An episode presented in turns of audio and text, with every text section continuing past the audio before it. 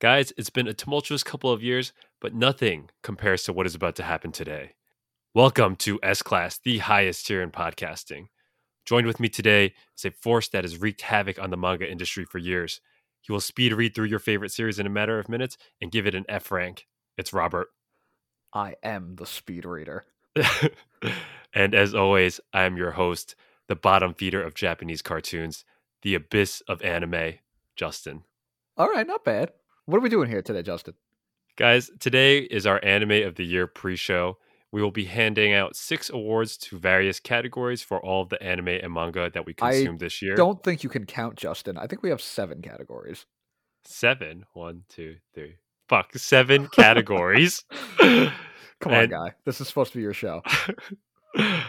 These seven categories will give you just a taste of how bloody and vicious it will be tomorrow when we tackle over 50 series that me and Rob have consumed this year.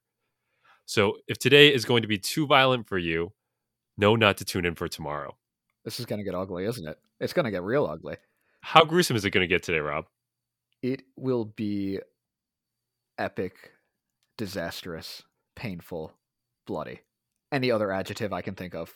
I only have four adjectives, but it will be all of them. Well, Robert, why don't you read off the first category? Category number one Best Protagonist of 2021. Category number two Best Supporting Cast. Category number three Best Antagonist. Category number four Best Waifu. Category number five Best Husbando. Category number six Best Rewatch Series. And to cap it all off, category number seven Best Theme Song. Beautiful. So, Robert, Best Protagonist. Please go ahead and read out those nominees. Our nominees are Yatora, Blue Period, Yatsuba, the titular Yatsuba of Yatsuba. you stuck there, buddy? Onizuka. From Great Teacher Onizuka. I have a little trouble with Japanese. but you know what I don't have trouble with? Italian. Porco Rosso of Porco Rosso. Sakuragi of Slam Dunk. And Sakamoto of Sakamoto Days. Robert, as always, I will give you the honor of the first cut. The first cut. Well, hmm. Or is there something that you want to talk about? Because I know you haven't read all of these. I think it's probably more fair for you to start since there are two you you've seen I've, I've seen all have knowledge of all of these. I have only a little bit of knowledge of Blue Period and none of whatever GTO stands for. I already forgot. Okay, let me give you a little primer on Yatora and Onizuka. So, Yatora is the main character from Blue Period. He's that kid I mentioned who was kind of like lost in life, but he was a good student and he finds art. And I think the appeal of Yatora is that he's just like, he's not an anime character. He's just a real person who's just struggling, but striving and working hard towards trying to achieve this goal and find that thing that makes him happy and he's just genuinely a good person, hard worker, and and just climbing despite all these struggles. Um, Onizuka, on the other hand, is such an anime manga character. He is a 22 year old ex motorcycle gang leader from 80s Japan, and he decides to become a teacher because he wants to fiend after high school girls. and he is a black belt in karate, so he solves all of his problems by beating the shit out of people or doing perverted, disgusting things. And he is hilarious and a total degenerate. Um, so those are uh, two primers on those two characters. Well, and to, to be it's honest, pretty simple for me. to, to be honest, I think all six of these characters are very strong, and I I'm having trouble on a clear cut number six. I mean, for me, of the two you gave me, I much prefer Onizuka. I I agree. I think Yatora is definitely going to go before Onizuka, so I, we can cut Yatora now. Now is where things get very difficult. I mean, you're up, so I think I would probably cut Sakamoto.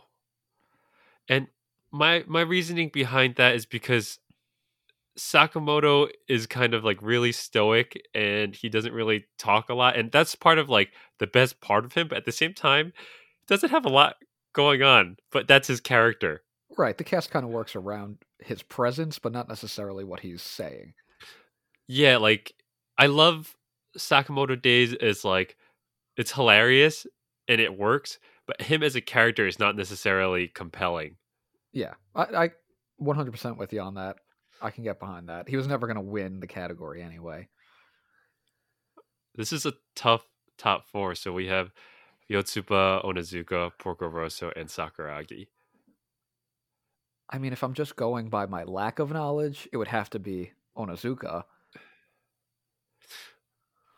I'm thinking a little bit about Porco Rosso, to be honest. I He's haven't read pig from Italy, voiced by Michael Keaton. I haven't watched it in about 15 years, I'd say. And he's he's a charming man, charming pig man. but what tell tell me the appeal of Porco Rosso. I literally just did. It's a pig from Italy, voiced by Michael Keaton. well, the Italy part doesn't have me sold at all. I have a very bad taste in my mouth from And all the Italians that I know. You hate planes. And his rival is the guy from Everybody Loves Raymond, the brother. Is it really? He's in it, yeah. The the American Studio Ghibli voice acting is always fantastic. The dubs are phenomenal. Dude, you're not selling me. Like the the spiel I gave on Onizuka, that was a strong argument, I feel like, from someone I who you don't know. An Italian pig voiced by Michael Keaton. What more could you ask for? Come on, man. Look, I don't- They're I- going to get eliminated right now anyway. Both of them. I really don't care about the order. I think if you had read a little bit of Onizuka, he could go further. But I think I think he's a stronger character than Porco Rosso. That's fine with me. I already know who my number one is. I think so too. Okay, so number four is Porco Rosso, number three is Onizuka, and that leaves us with Yotsuba and Sakuragi. I mean, come on. We know. we both know. Yeah, yeah. One of the greatest manga characters of all time. And then there's Sakuragi. Stop! I mean, y- y- Yatsuba wins. Stop! No fucking way. Easy. Wait, You're kidding me. I didn't realize you were serious. I didn't realize you were serious. Yatsuba obviously wins.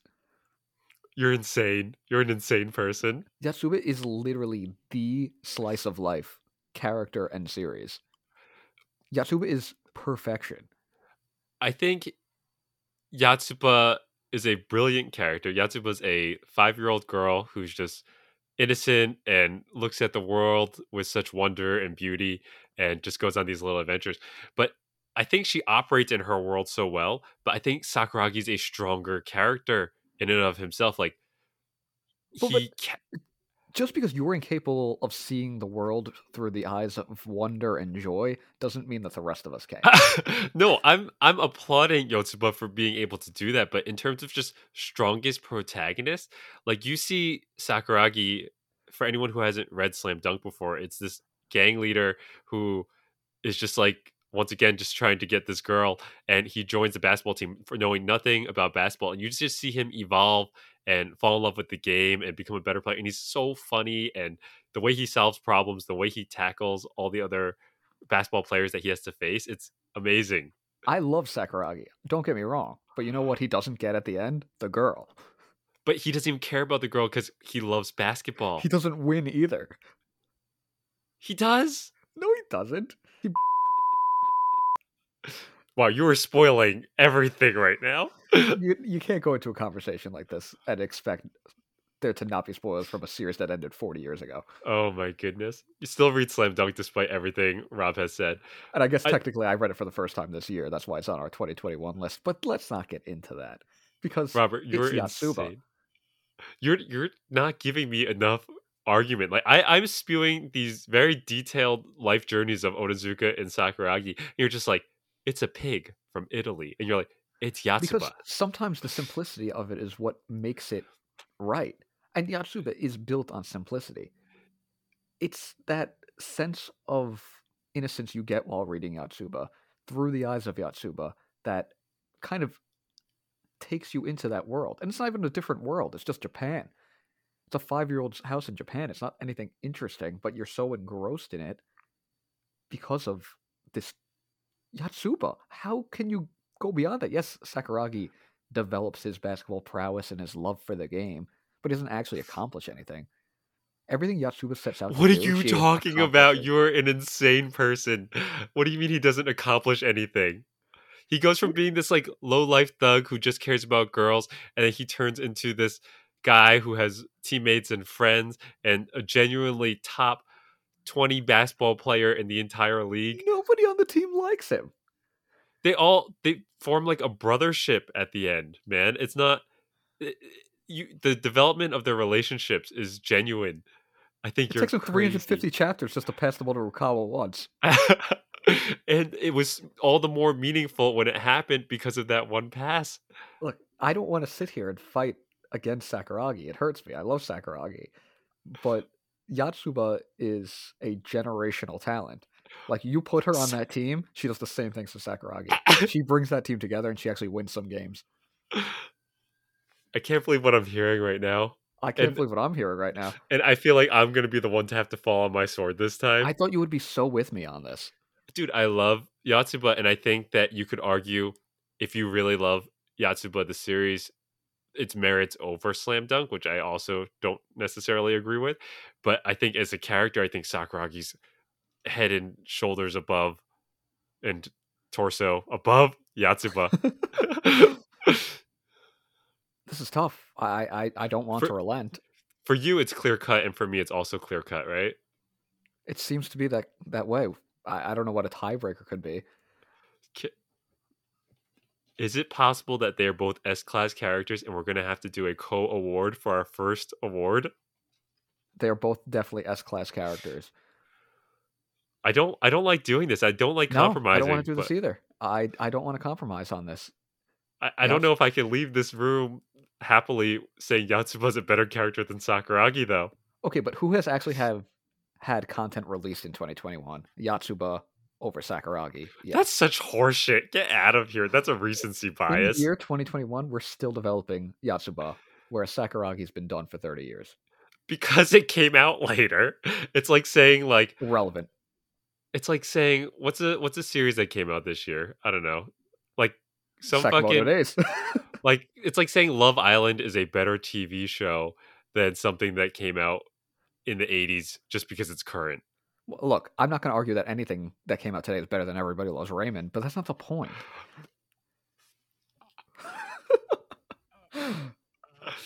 we can do this all day.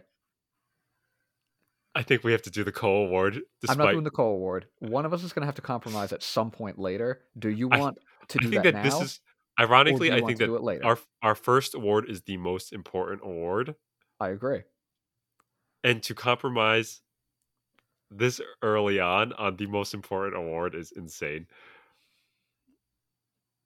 I just, you know, especially you who went out and sold your volume 19 of Slam Dunk, so you clearly don't even care about the series. You have I- no respect for your collection. Meanwhile, I have every volume of Yatsuba. I have every volume volume of Slam Dunk that I could possibly have. well, you And- could have volume 19 you just don't care enough and if you could and if you could sell any of your volumes for $400 you would sell in a heartbeat. So don't give me that bullshit. But I didn't because I didn't have the opportunity to do so. and you Yatsuba would if you did. So don't don't Yats- use that Yatsuba argument. wins. Yatsuba does not win this. This is Purely based on passion. no, get out of here. This is ridiculous. How many minutes in are we? I don't know. 15 minutes. Are we 15 minutes in on the first category? I thought this was going to be an hour total. What the fuck? well, I think the next category should be quicker, but I, I was very just upset by this. Do we rock it out? we rock it out because I'm not. I'm not going to have to. I'm not going to purposefully give up on Sakuragi All right, over then we rock it out. Best of three. Best of three. Rock, Rock, paper, scissors, and shoot. Shoot. I won. You you delayed that. no. Okay. Best two out of three. Paper. No, no, that first one doesn't count. You had to delay rock, That's bullshit. Six and a half hours later. rock, paper, scissors, and shoot. That was I a delayed response. You fucking take it. I don't care. I don't fucking Yacht, care. Yacht Suba wins. Protagonist of the year. Fucking horseshit is what this is. the Yatsuba of Yatsuba and Fucking is your protagonist of the year. oh. I'm so I'm so butthurt right now. I don't even want to fucking read the second category. You'll get For- through. For best supporting cast member, we have Franky from Spy X Family, Jumbo from Yatsuba and, Togata from Fire Punch, Nade Nadeshiko from Yuru Camp, Ein from Cowboy Bebop, and Tadano from Komi Can't Communicate. We've got some good supporters here. I think I know who you want. Um, I think we can cut a couple people right away. yeah. Cut the dog. Are you gonna cut Ein?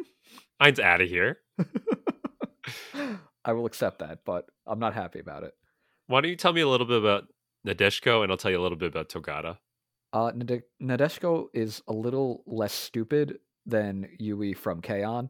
She's still pretty stupid, but she's she's a little less stupid. Okay. Um, she is, I'd say the co-protagonist, but she's not the one that's like leading. Well, there's no plot; they just go camping all the time. She's new to camping, so she's all filled with wonder and learning about the world of camping. Um, she's kind of an idiot. What's the appeal? Uh, I'm- I've lost the appeal here. Uh, what is the appeal of Nadeshiko? That's a very good question. I guess we're eliminating her because she doesn't have much appeal. Okay, on that note, I'll tell you a little bit to- about Togata. So, Fire Punch is this very cruel and horrible world where it's like the entire world is enveloped in ice and snow, and um, the main character is this guy who's kind of on fire, like in endless pain, and he's on fire, and he's really strong. Um, Togata is this character who has the ability to heal rapidly and not die. And Togata is a crazy person. Togata is just like, oh, like the world's freezing and dying, and there's this fireman who's killing people. And he's just like, oh man, I, I want to film this movie about the fireman. And he comes in and he just they they introduce like these bad guys who are like, oh, these are our strongest bad guys in the entire organization. They're gonna come down and kill everybody. And Togata just shows up and just murders them in like a chapter. Because Togata's Togata's healing factor is so strong that he's been around for 300 years, um, and he just knows how to fight like crazy. And he just He sounds like Wolverine. No, but he's he's hilarious. He has no. He's just an insane person, um, he just breaks all tropes. So he's It's- not it's- Wolverine. no, he's not just the healing factor part. But he I think the appeal of Togata is that like you think you see where the story is going. Oh, and again, uh, I didn't mention this, but Fire Punch is written by the guy who did Chainsaw Man, uh, Mhm. Tatsuki Fujimoto. So you know how Chainsaw Man has that like left hook that you never see coming, like all the Not time. Like you're, you don't think so? no. I think Chainsaw Man does it all the time where you're like, oh, I know where this is going. And then bang, like, oh, what the fuck? Like, wasn't expecting this. And I think Fire Punch does that with Togata all the time. He's the character that drives that. Yeah, because like in the grim, dark world of Fire Punch, he's kind of like this joyful, crazy person. I don't think he's gonna win this award, but I think he's he's a very strong supporting character. Let's talk about Franky from Spy Family. I think Franky's got to go. I think Franky's got to go. I like Franky, but he doesn't do a ton. He's I think- he's as support as a supporting character is. Whereas a He's- supporting character is supposed to be a little more hands-on. He literally just offers like support items and intel and things of that nature.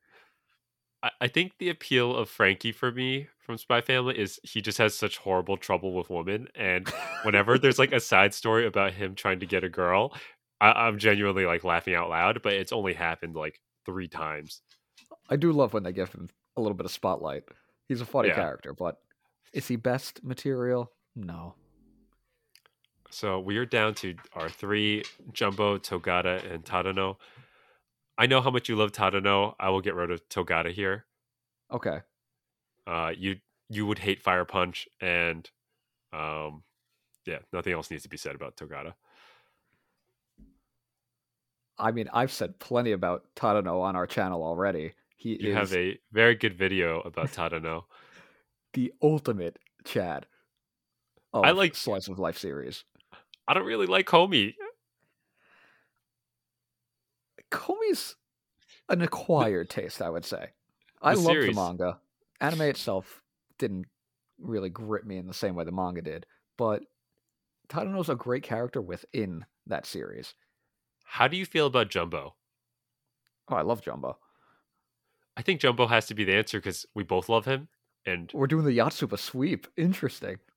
I, honestly, I was thinking about putting uh, Koiwai here, uh, her her dad, but I think that dad, he's yeah. kind of like a deuteragonist more than a supporting character. Mm, I would agree with that. Um, so Jumbo, anyone who hasn't read Yotsuba, uh, Jumbo is a gigantic, like seven foot friend of the main character's family, and he's just super silly and immature in many ways. But he's always like buying presents for Yotsuba and going on these little, do, doing these like little adventures and pranks with Yotsuba. Um, and he's very in love with Yotsuba's neighbor, but he can't seem to get anywhere close to her. Even though the series has been going on for 20 years. Has it been? Something like that. we'll get there one day, Jumbo. You'll get there one day. I, I really love how when there's like a rich six year old who goes to Hawaii with her family, he's like, Oh, you went to Hawaii? I'm gonna fly to Hawaii for a day just to prove that I can also go to Hawaii. To spite a six year old, he does that. And then she's like, Fine, I don't give a shit. Like go to Hawaii. Do it. okay, so for best supporting character, congratulations, Jumbo. Jumbo.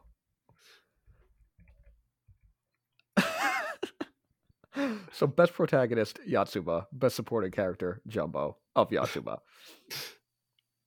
Robert, can you read the third category?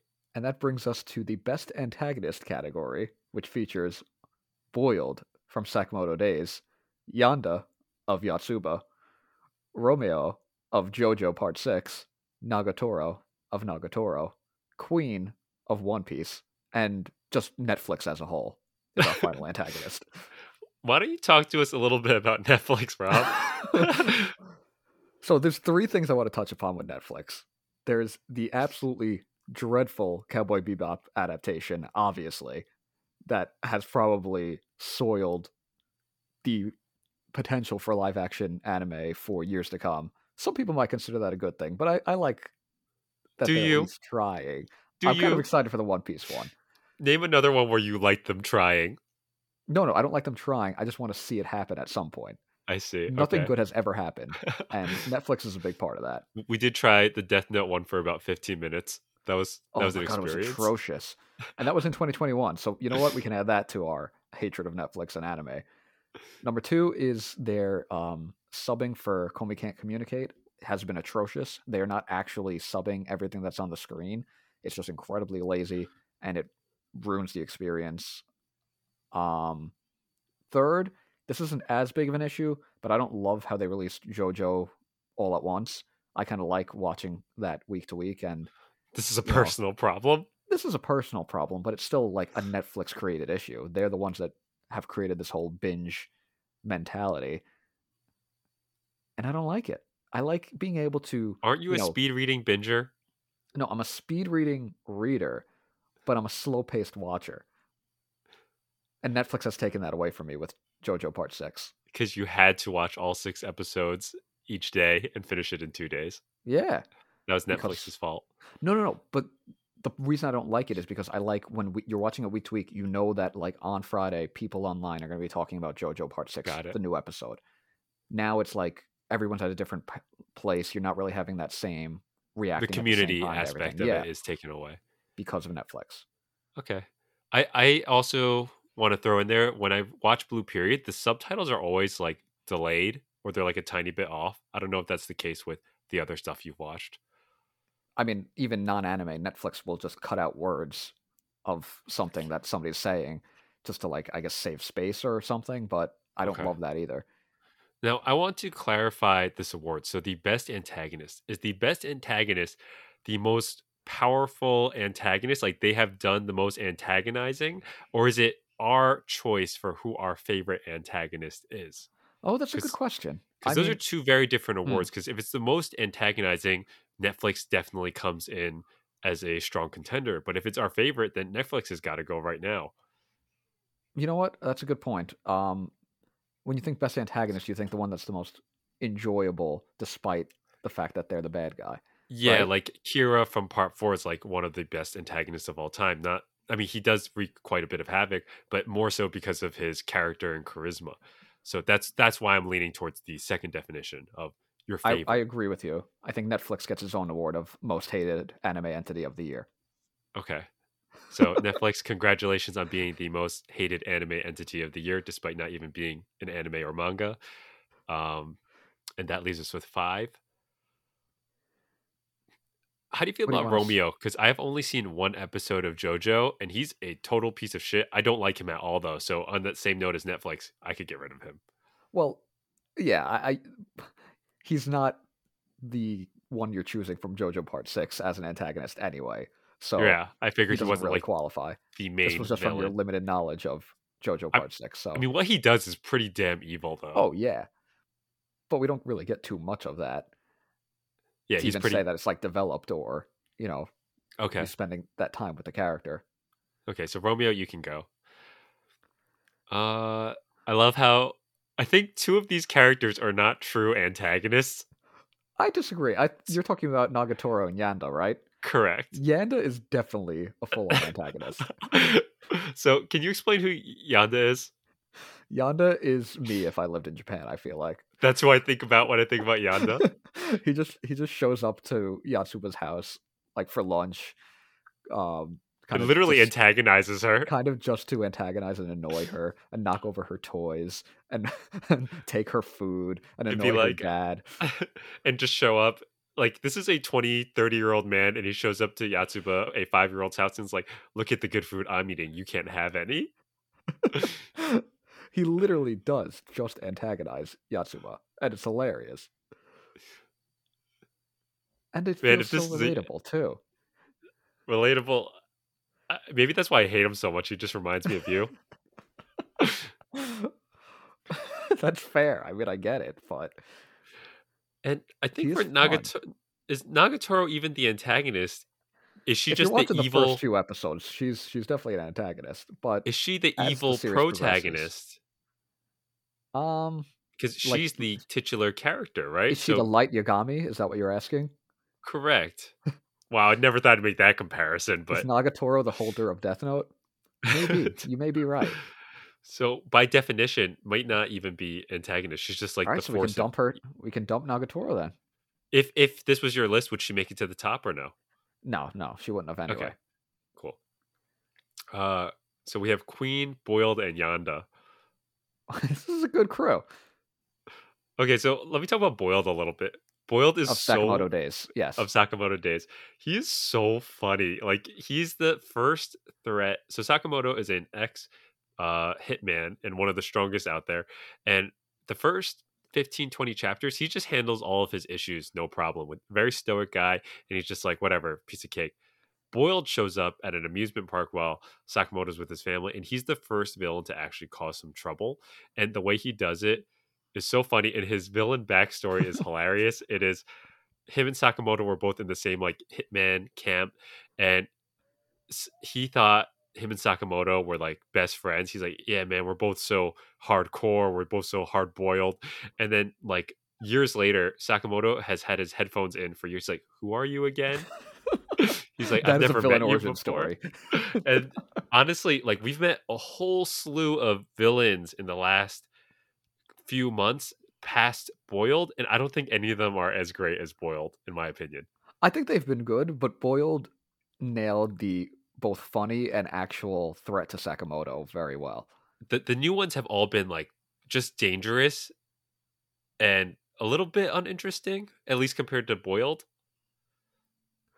I think especially because this series leans into the humor, and I think in recent chapters we haven't gotten that as much. The villains have really just felt like threats, but Boiled was the perfect mix of like actually being a potential threat to Sakamoto and being absolutely hilarious. Yeah. So that that's why I love Boiled so much. Uh you want to talk about Queen a little bit? I, I think Queen is very similar to Boiled, where he's just so absurd and funny in everything he does, but he's also like a major piece of garbage. Like he poisons tons of people. He does not care about his own like side in the war. He'll let anybody die. It's really just about getting himself out alive. So he's definitely an antagonist. Yeah. And Queen has been in the story for a couple of years, but 2021 is where he finally had his, you know, big bout. And he didn't do so hot, so I, I think my problem with Queen is that let's say Queen has a two year span.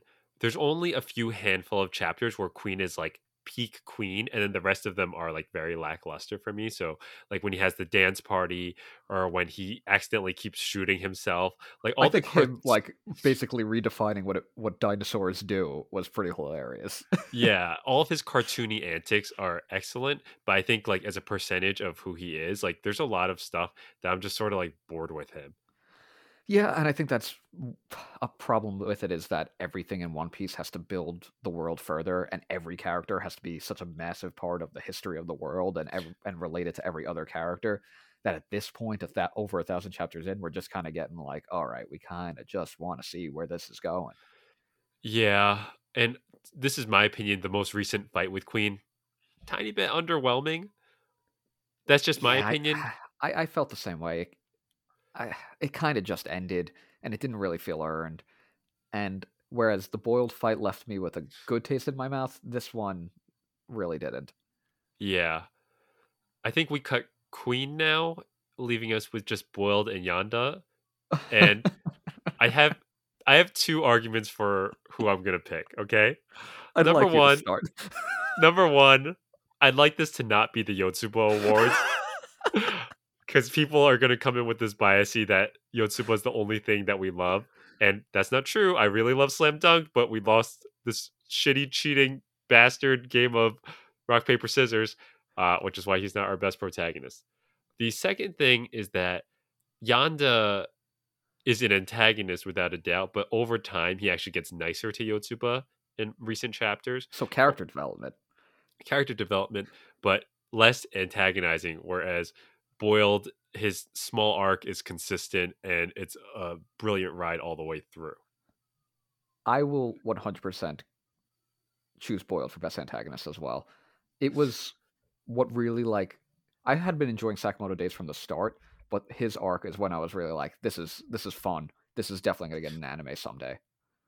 Congratulations, Boiled from Sakamoto Days. You have broken the Yatsuba streak.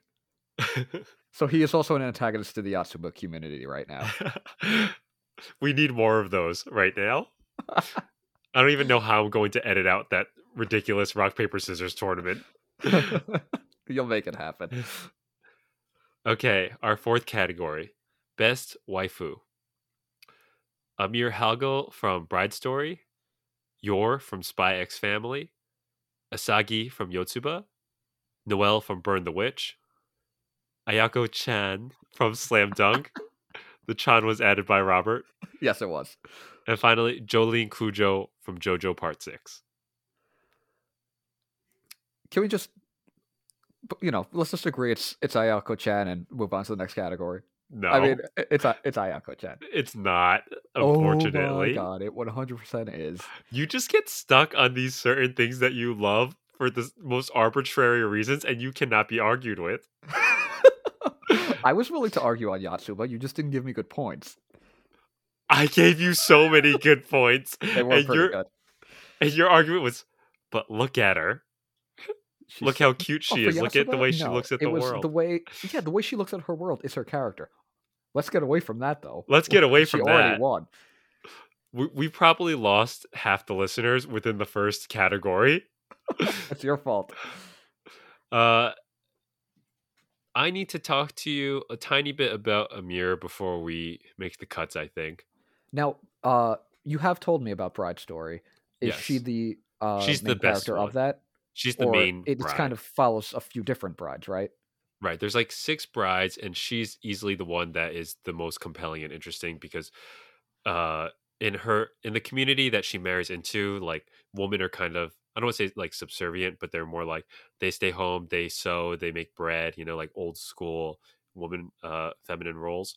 And she comes from this um tribe of nomadic people, so she knows how to ride horses, she knows how to train falcons, she goes hunting and uh she has these kind of like badass qualities, but also very tender and caring for her family. So I think she kind of balances both of those things. She's like the perfect, legitimate like wife to the main character. Um, so I think she's going to go quite a bit further. I think there's a clear cut first cut. She sounds very similar to Yor of Spy Family because Yor is that wholesome, cute mother while also being an assassin to provide for not only her new family but also her younger brother that she's been she's been assassin for like her whole life and she's I- not even that old. I think the difference. I, th- I I think we're getting ahead of ourselves. I think there's a slight difference, and I'll talk about it in a second. But I think Noel's got to go right now Oh yeah, I mean Noel's here purely for Kubo's art. for thighs. Noel's here for thighs and stockings. You know, we appreciate you coming. We appreciate you being here. We'll see we appreciate the way you look, but uh, you got to go. Thank you, Kubo. Is Burn the Witch? Burn the Witch isn't even on our anime of the year list. As I'm looking at it, we got to add that in there. no, Doing great.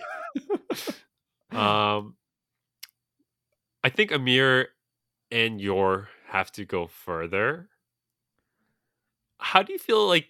How do you feel about Jolene as a waifu? Um, I'm only one don't know. episode in. I like it- Jolene. she just doesn't have the waifu feel. Yeah, she You know, has the you shonen say the word- protagonist feel. Yeah, yeah. It feels like having Goku as my waifu. Which look, we've all gone through that phase, but I'm not at that point in my life right now. I think Jolene is not. I think she could actually make a better argument for best protagonist, even though she'd still get crushed by Sakuragi and Yotsuba. but she'd make a better argument in that place than as a best waifu. I I agree wholeheartedly. Who does that leave us with? We have a strong four. We have Amir, Yor, Asagi, and Ayako-chan. For the first time, I'm willing to let Yatsuba go. Asagi.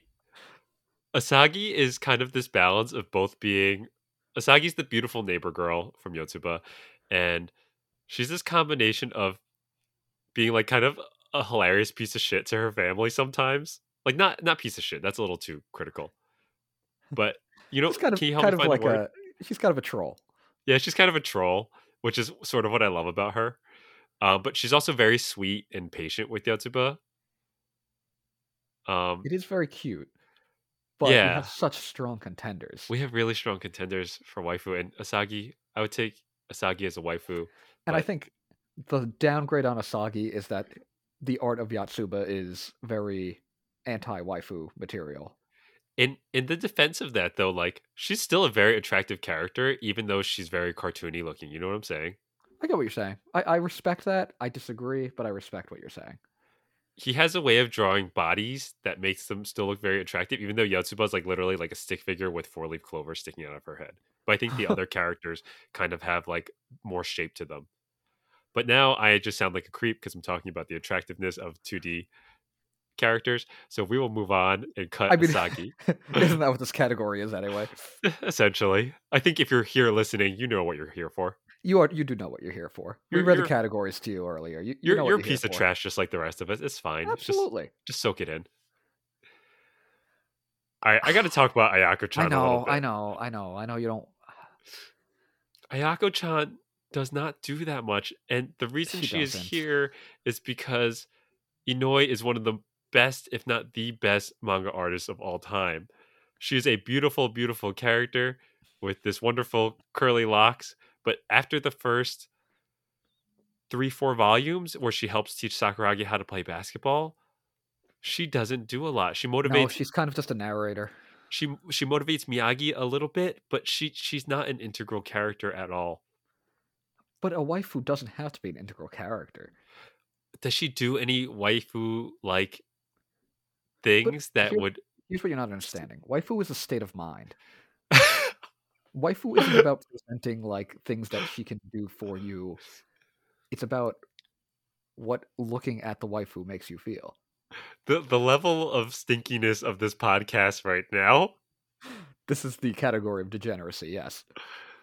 Your beard is growing out. I Fucking- literally only bought Slam Dunk manga because the volume 17 cover with Ayako chan on it. Her laying out in the golden sun. I know the It's- cover very well. Gorgeous. His artwork is phenomenal. And that has to say something. When you spend two hundred plus dollars on an entire series because you wanted that one volume. I think it says two things. Number one, I think it says that you don't you don't have enough taste to appreciate the brilliance of Slam Dunk. What is that even saying? I love Slam Dunk. But I'm saying if that's the reason why you bought, if that's your reasoning for buying all of Slam Dunk is for Ayako-chan and not Yes, for correct. the whole series, I think that Correct. says something about you. Um, and I think it also says that she's the bronze medal of the Waifu Awards of 2021. I have no words. I, you know, oh, man, you know, you're supposed to fight Laifu for the waifu, but what am I gonna do? I I can accept this, but then the answer has to be Yor. I think I'll settle on Yor, despite I don't think she's the better waifu, just because we've both read her series. I think the argument for anti Yor is just that she she has no feminine aspects about her. Like she's so strong and she doesn't know how to cook. Like she literally like um Just because Anya- you're afraid of a powerful woman doesn't mean that she's. I love a powerful material. woman. I'm just saying that I don't think she's like the perfect waifu where Amir is. Like she lacks some of the Once again, qualities that Amir has. You're not understanding that it's a state of mind. It's not about what they can bring to the table. You have no state of mind about Amir, so I understand that you can't have her in there for you. I think Yor's a wonderful waifu, and I'm willing to concede for her as the uh, waifu of 2021. I'm still reeling about uh, losing Ayako-chan. She she was a good contender, but uh, those six panels that she was in are not strong enough. Oh, but they were. they were. Congratulations to Yor from Spy Family. Ah, this one hurt. That one hurt me, but you know what? The next category might have our strongest contenders overall. Would you agree? I mean, we had to expand our six nominees to seven because we have so many good husbandos. Best Husbando featuring Tengen of Demon Slayer, Coach Ukai of Haikyuu, Gojo of Jujutsu Kaisen, Twilight of Spy Family, Koiwai of Yatsuba, Byak- Byakuya of Doctor Stone, and Kifri of Witch Hat Atelier. I think it's Kifri. No, it's Kifri. In in Japanese, it's pronounced Kifuri. You want to know how my wife pronounces it? Quifri. Jeffrey. That's amazing. Jeffrey, why? How did the Q turn into a Jeff? I don't know why she did that, but she just calls him Jeffrey. That's hilarious. These are some real big time contenders. These are top tier husbandos. I could honestly argue for any one of them. I have a few that I think are a tiny bit. Here's here's the problem. We have to, do we have to differentiate between best husbando and best dad? They may or may not be one and the same. Because we have a lot of we have a lot of hot could, dads. no, they here. could be one and the same because it could be who do I want? Who would I want to raise a child with? I- think they're they're melded together. Like if you're a best dad, it it adds to your husbando qualities. Right, so that gives them a bonus. If you're a What am I dad, talking about? What the fuck? husbando. Where did our lives go so wrong? Where did we go wrong? This is how we're spending our day. Uh, Or where did we go so wrong? I mm, this is a tough one, man. I think Coach U- Coach Ukai might have to go. oh, really? I was going to argue pretty hard for him.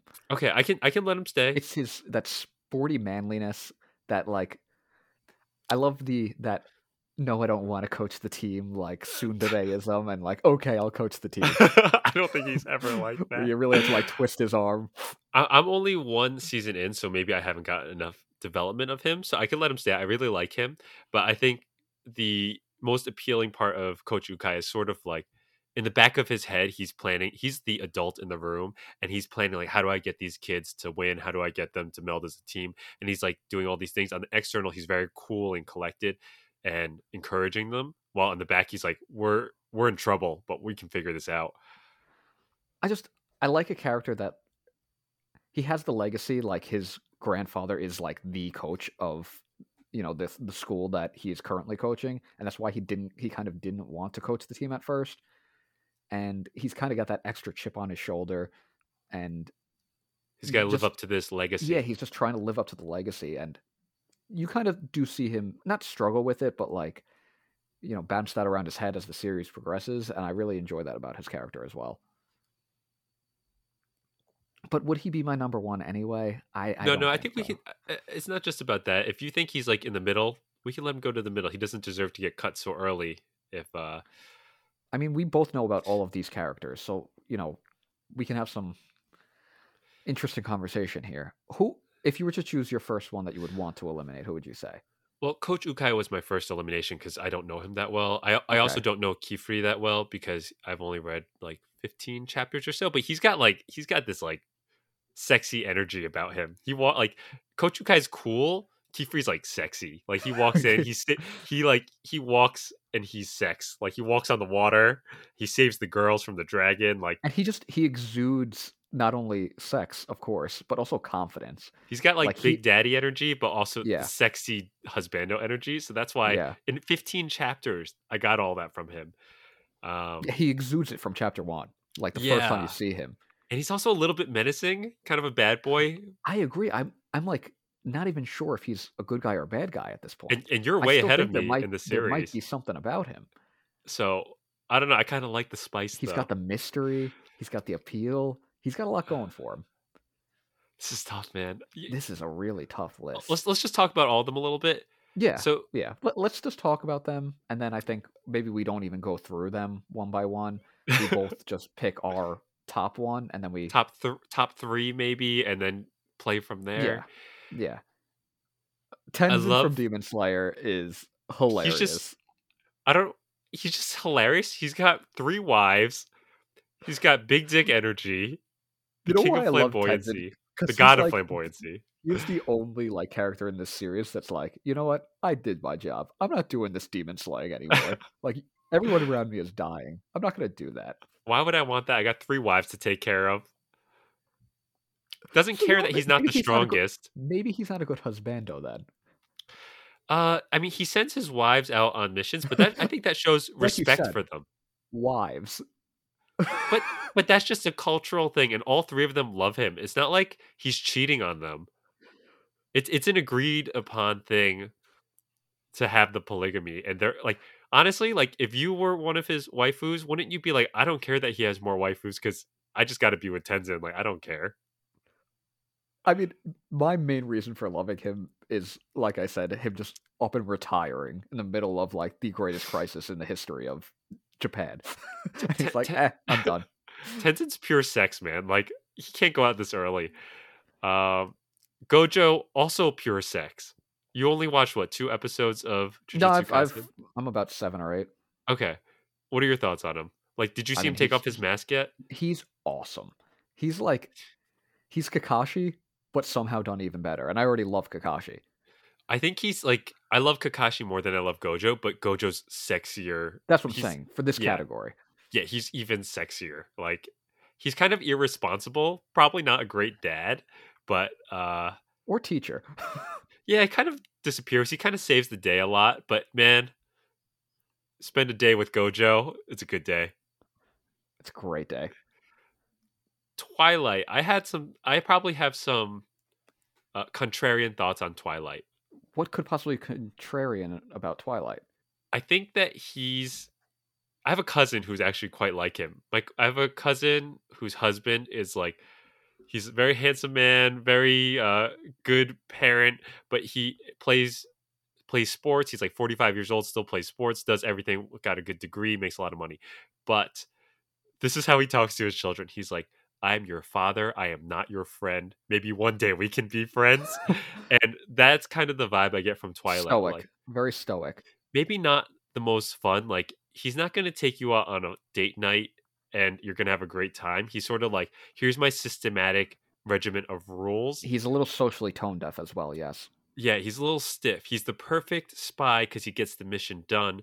But in terms of these more fluid type of situations, he does not excel. He's learning. And that's why I don't think he's a top tier husbando. I am willing to concede that, yes. Because we have so many other great choices, I will concede Twilight. I'm not sure if he's like the number seven husbando here, but he's in the first rung of cuts. Yes. Koiwai from ah. Yotsuba. Here's here's the He only is- argument against Koiwai. Ah, he's so One of the- wholesome. Wholesome, best dad, doesn't really have the sex appeal. I His sex disagree. appeal his sex appeal You is his dadness. That's a good point. Because honestly, he he's what I imagine you would be as a dad. I, that's what that's like the vibe I get. He's just like wearing his boxers and t-shirt. He's working from home every day, and this was before people even worked from home. This was 20 years ago that he his you know Right. story started. He just works I- from home in his boxers. He he rarely goes out. When he does go out, it's like just like to shop and get things with Yatsuba. in in a way he's almost the entire antithesis of Twilight because like he's so good at these soft moments. Like he'll play with Yotsuba, he'll play these stupid games and just sort of go with the flow and make fun of her and teach her these lessons in a fun and caring way. But he's not this regimented like sex god like Twilight is. So when you say that, you are admitting that you are also not a regimented sex god. I'm surprised that you even gave me that much credit to give me any part of Koiwai. That's like an aspirational goal of mine to be as good I of could, a father. I could see him. you as Koiwai. I'm I think that's something honored. to strive for. That's a great compliment. I don't know if this means he gets cut right now, but I think it is both the pros and cons of Koiwai. I mean, I I would say there I are think he goes- we ha- I think he goes further yeah than Byakuya. yeah, and I mean, you read Doctor Stone or Byakuya's part of Doctor Stone for the first time this year, correct? Does he get more development than that? No, Or he's irrelevant in the year 2021 if you're reading Doctor Stone as an ongoing series like I am. I think that uh, everything that we said about uh, Koiwai, Byakuya also like the good father part he does, but not as detailed because he doesn't get as much screen time. And right. he's also just not as just silly. Unfortunately, don't see enough, and we don't get enough of that relationship with um, Senku to, I guess, judge enough on the fatherhood and daddy aspects that are so important to us in this conversation. He does score the hottest babe of the surviving population, which is Uh, granted, pro. there's only six people left alive, so Yeah. and three of them are men and one of them is married okay uh so you had a 50-50 chance yeah. but uh Byakuya, you're big daddy and you're you're a great husbando but you gotta go So I think we should each at this point pick two. and get rid of one Yes. So I have two in my head already. Do you have two in your head? we might have overlap but that's okay If that's a good thing, that would be a good thing. all right we're eliminating more So with my is- top two, this is I really got- hard I got Kifri and I got Koiwai. okay i had tengen and i had koiwai Doesn't that make Koiwai number one? It's the one we agree upon. let's let's talk about it so we got to say our uh what's it called our what's it called when you wish someone when someone dies uh Our respects. Let's pay our respects to. Let's pay our respects to coach ukai and gojo why don't you do ukai you know him a little better Coach Ukai fought hard for his team, but not hard enough. He has lost this match. But thank you, Coach Ukai. I appreciated your headband. It gave you a little bit of that extra sex appeal that we were looking for. gojo you are a god of sex but maybe not the best husbando we appreciate your eye band it when you take it off it makes you even sexier thank you gojo that made me very uncomfortable. Okay, so we have Tengen, Koiwai, and Kifri. Jeffrey, yes. Jeffrey, yes. if if it were just up to you, who wins, Koiwai or Kifri? You know, if we're talking best husbando, and like, if you were to look at the image, who exudes that the most, I think it's Kifri. I, the, I think the only reason why Kifri isn't on my list is because I'm only 15 chapters in. Yeah, I- you don't think have as that- with him. But Kifri kind of captures the sex energy of Tengen and also is a good father figure to the four girls. And I don't know further on if this further developed, but I mean, he's pretty active in all these chapters. He literally stops a river and saves the local community. Like he's the town hero. He's he's doing everything. And he still has that air of mystery that Yes. Tengen lacks, unfortunately. I think best dad might go to Koiwai, but if we're going best husbando, I think Kifri might be the winner. I agree. I agree wholeheartedly.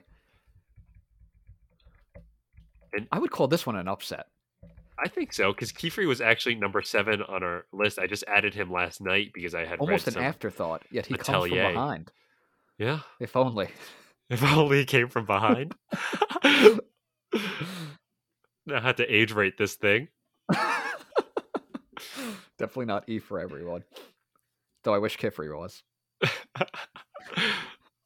okay, category number six: best rewatched or read series. Our nominees are Toriko, Shaman King, Rurouni Kenshin, Pokemon Special, Kiki's Delivery Service, and Cowboy Bebop. Now, I want to start this by saying I don't often rewatch series, so this was kind of slim pickings for me. So the three that are there for me that I felt strongly about and needed Justin to add this list were Pokemon Special, Kiki's Delivery Service, and Cowboy Bebop. Of those three, the only one that I actually actively love is Kiki's Delivery Service. I knew this already. I'm just gonna like come out and say that Pokemon Special is a fine manga. Um, you know, it definitely feels dated as it has. It's probably 25 years old at this point. It's a little slow. It's a What- little over dramatic. It's a little fast. Also, it's got both problems. it's slow and fast. It, the story overall moves too quickly, but the things that are happening aren't that interesting. Right. Cowboy Bebop. We've had long, long conversations about Cowboy Bebop. Go check out We- episode two of the podcast. Yeah, we don't- Justin and myself both don't feel as strongly about Cowboy Bebop as the rest of the world seems to. I, I There- knew right off There's the nothing bat. that needs to be said about Cowboy Bebop that hasn't already been said, Yeah. Brilliant series, but maybe not the most engaging for the two of us. especially for a rewatch. So that cuts it down to just four. I'll also cut one, which is Shaman King. I before I reread Shaman King, I was like, man, I really loved the first half of Shaman King, and and it kind of goes sour. I recently bought the first three volumes, and I was like, oh no, this isn't as good as I remember. And, And didn't they redo the anime this year as well?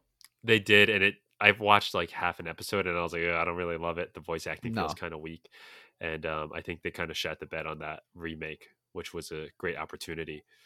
So um, I want to cut Shaman King. Still have a lot of love for the series and nostalgia, but it's not the series that I remember it to be.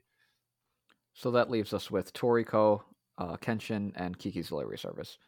Yeah. So why don't you talk about your two, Toriko and Kenshin first?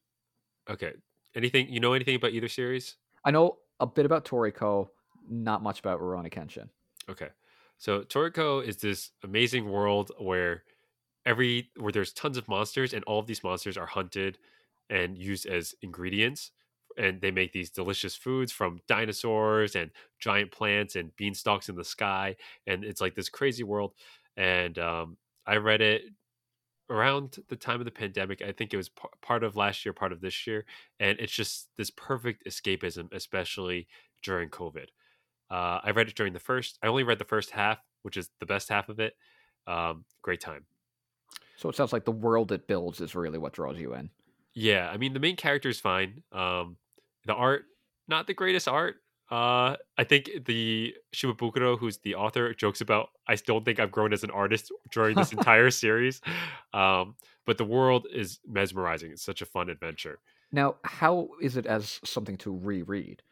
It's still like the tons of- category is best reread series, not just you know the best of these series. Right, right. It's it's still tons of fun. Like the Mhm. portion that I read, I think the second half gets kind of convoluted, but the first half is still like you're just going on this adventure. You're you're going to this lo- this volcano where he's cooking giant popcorn kernels on the volcano. You're going to uh, this frozen tundra that used to be a refrigerator for ancient gods or something like that. So it's it's still a fun ride all the way through. Rurouni Kenshin, I picked up the entire series in uh, volume form, and I've never read it. I've only read the part that wasn't animated. So rereading the first part of the series was like fascinating for me. Parts of it made me love it again, and parts of it made me like, ooh, this does not hold up as well as I remember. Right. I think as a whole, it's a better series than Toriko, but I think the joy I got from reading Toriko was probably stronger than Kenshin this year. So you would like Toriko to move on. I, it's not like a definitive thing, but I think right now I'd, I'd say Toriko. Yeah. Okay. So I'll finally talk about Kiki, and for me, this is this is important one for me. I love Kiki's Delivery Service. It's probably my favorite anime movie of all time. It's one of the first anime I ever watched, and that was probably over 15 years ago. So you're telling Um, me that Kiki's delivery service is better than the one where Jesus and Buddha enjoy Christmas together? oh yes, it is so much Saint better than Oni-chan? Saint Oni said. Um, and on a rewatch, because when I originally watched Kiki, it was maybe 15, 16 years old, and Kiki just kind of hits different when you're older. It's a lot, a lot of the themes are around what you're expected to be in life and how sometimes you just lose what it is that makes you yourself. And I think you, as an artist, and me as a writer, sometimes you just get into those slumps where nothing is working. You know, nothing you put to the paper is something you're happy with. And Kiki really kind of goes into that. And you don't really see that when you're younger. But now that we're at the age that we are, I think I even appreciated Kiki more now. It's it's interesting that you say that because I remember watching Kiki as a teenager and being like, I thought this was going to be a fun witch adventure, and it just ended up being really depressing. I think it's deserving of a rewatch for myself, especially after that very nicely said speech, and I'm happy to let it win the best rewatched series. So finally, avenging Porco Rosso. I don't know, man. I'm looking at all of these awards, and it looks like you're winning on all of these. these are all your these are all your babies. Ah, I disagree. Honestly, I only won Yatsuba and Kiki. I think, or you have. I think you're happy to win a lot of them. Like your compromise is in your favor as well. I will give you that, yes. but you taking Ayako Chan from me was an affront to God, so Ridiculous that she no she she's deserving of third place. Ugh, Ridiculous man. that she's even mentioned as a top tier. whatever. Man, it's been quite the hour. you call this a pre-show? Guys, our final category is the best theme song. Robert, I think it's actually your readout this time. Okay. For best theme or end theme, opening theme or end theme, we have the Odd Taxi opening theme, just titled Odd Taxi. 大量に寄り添ったカップを We have JoJo Part 6 opening, Stone Ocean.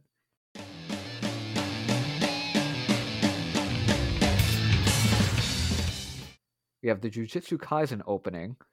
Justin, you want to help me out with that pronunciation? Kai Kai Kitan. Oh, you're good.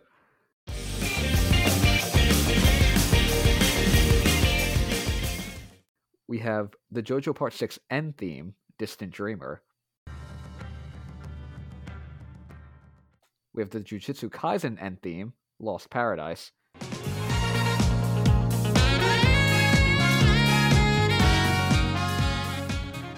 And we have the Komi opening, Cinderella.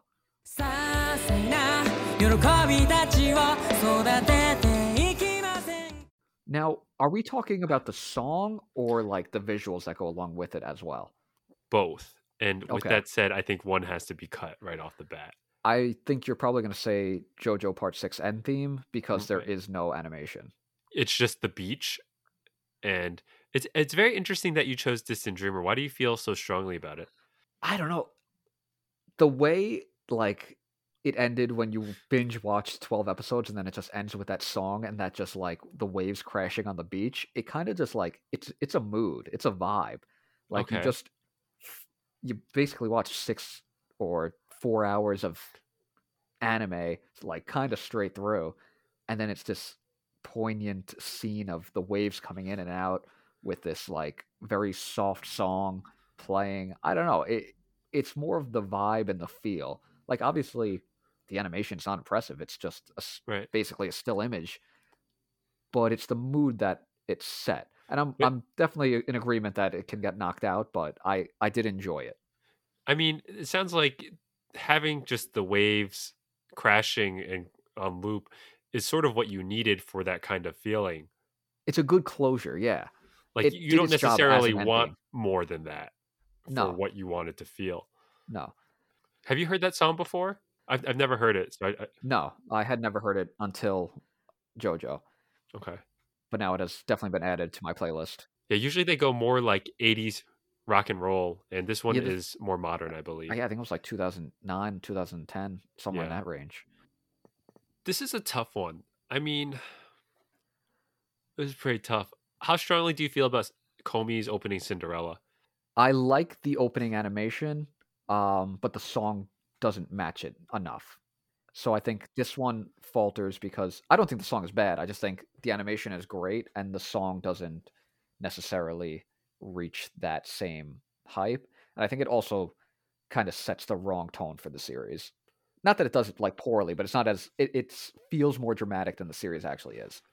That would be my next cut, but I just got rid of your distant dreamer. So if there's something else, I'm- I'm fine with that as well. is there something that you'd want to cut next then? Um, I don't know. uh, The Odd Taxi theme didn't really stick with me. Interesting.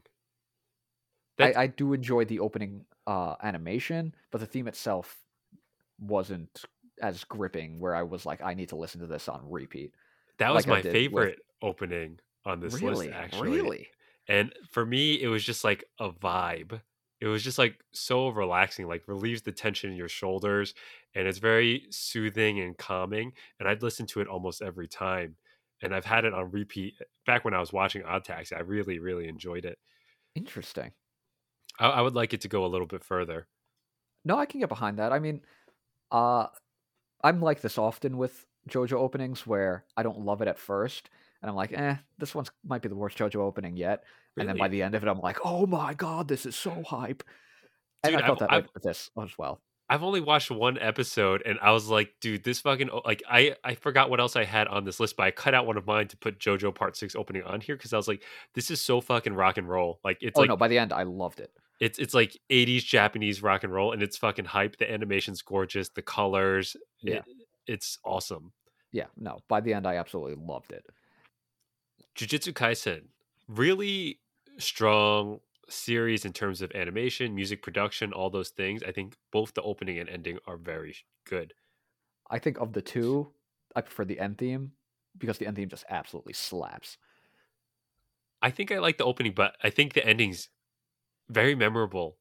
It's Eh, so fun. It's really fun, and they and did. change in art style and you know animation. It's kind of groovy and funky. It's groovy and funky, whereas the opening is sort of like kind of epic Mm. in a way. I think I worked out to Kai Kai Kitan a little bit while it was going on, and I, I enjoyed it. But I can I can get behind that Lost Paradise is you can fuck to Lost Paradise.